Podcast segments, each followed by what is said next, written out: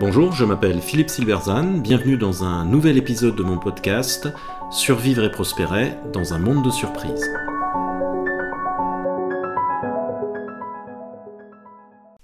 Ces héros anonymes qui sauvent les organisations en déclin. Qu'est-ce qui explique que certaines institutions en déclin réussissent parfois à survivre malgré leur management inepte Le plus souvent, c'est parce que demeurent en leur sein des individus qui continuent à essayer de faire leur travail du mieux qu'ils peuvent, malgré les circonstances parfois très difficiles. Hommage à ces héros anonymes.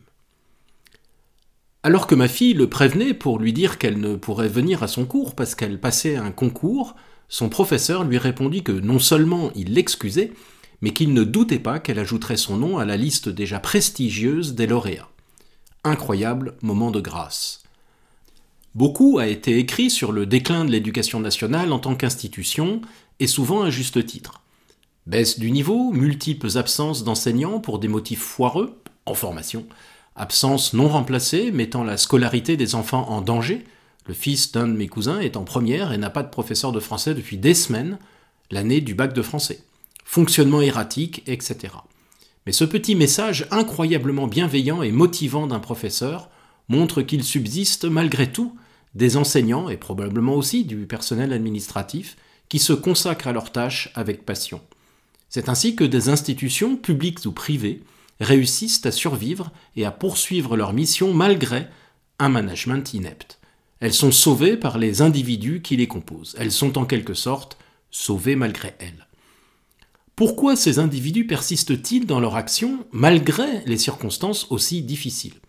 Je n'ai pas la réponse. Peut-être est-ce parce que le sens de leur action demeure clair et noble? L'enseignant sait qu'il travaille pour la réussite des élèves, l'infirmière pour la santé des patients, l'éducateur spécialisé pour éviter que les gamins ne tombent dans la délinquance. Ils savent que leur action a un impact direct sur quelque chose de très important. Cet impact est visible. Il m'arrive souvent de discuter avec des infirmières qui me disent qu'elles ne pourraient pas faire un autre métier pour rien au monde. Ce métier, leur métier, malgré tout. Peut-être est-ce parce que ces individus ont une éthique solide de leur métier, c'est ce que j'observe souvent. Ils se définissent moins en relation avec une institution qu'en relation avec une éthique individuelle. Cette éthique, la conscience du travail bien fait par exemple, leur permet d'agir de façon relativement indépendante de l'institution, de s'en protéger en quelque sorte. Ils entendent les balles siffler, souffrent des dysfonctionnements, mais se concentrent sur la mission et la poursuivent sans relâche. La condition, naturellement, est qu'ils puissent le faire de façon relativement autonome. Créer une sphère d'autonomie est d'ailleurs la condition de leur succès. Il faut qu'ils puissent définir un espace dans lequel ils peuvent travailler sans trop être perturbés par la grande machine. Plus le métier est interdépendant, et moins c'est facile. L'observation qu'une organisation en déclin est sauvée par les individus sur le terrain qui n'abandonnent pas montre les limites de la pensée managériale dominante. Celle-ci reste ancrée dans un paradigme cartésien qui distingue la pensée de l'action et induit une hiérarchie entre les deux. La pensée est noble et l'action est subalterne. Cela explique pourquoi on fait plus attention au sommet qu'au terrain. Chaque fois que j'ai été impliqué dans, dans, un travail de stratégie pour une entreprise en difficulté, j'ai été frappé de voir à quel point les stratèges s'intéressent au sommet plutôt qu'au tout. J'ai toujours eu du mal à faire porter la discussion sur le point de vue du terrain. Les stratèges restent enfermés dans un univers composé de produits, de concurrents, en bref, de pions que l'on déplace sur un échiquier. Lorsque j'aborde la question, j'essaye toujours, au contraire, de partir de l'identité de l'organisation et de ses modèles mentaux. D'où vient la flamme? D'où vient l'énergie? Parfois c'est assez simple. À l'hôpital, la flamme, c'est la santé du patient. À l'école, la réussite de l'élève. Souvent c'est plus compliqué parce que la flamme s'est perdue depuis longtemps ou parce qu'on n'est pas dans une organisation dont le sens est aussi évident que sauver un patient ou un élève. Mais il y a toujours une flamme, et il faut la trouver, parce que c'est à partir d'elle que l'on peut reconstruire quelque chose. Le plus frappant, c'est que même après une période prolongée de déclin, il reste toujours des traces de cette flamme, même si elle est très éteinte. Il reste quelques braises, et c'est à partir d'elle qu'on peut rallumer le feu.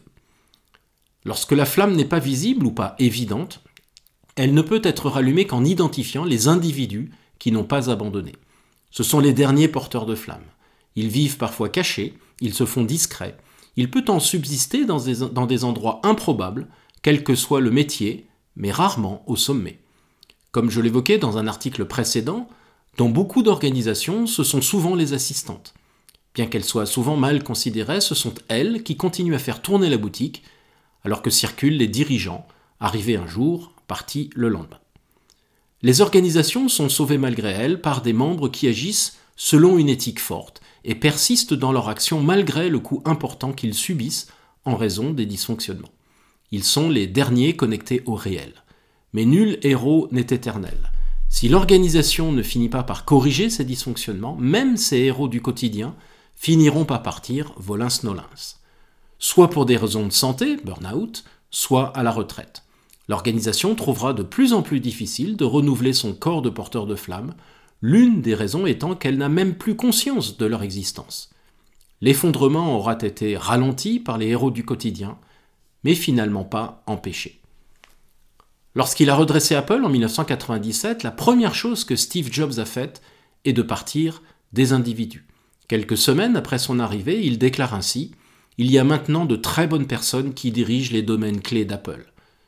Ce n'est pas en déplaçant des pions sur un échiquier stratégique que l'organisation sortira du déclin, mais en recréant un collectif à partir de ceux de ses membres qui portent une éthique forte de leur métier et de rallumer le feu à partir des braises.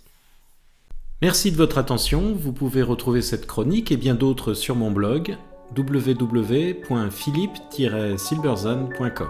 À bientôt.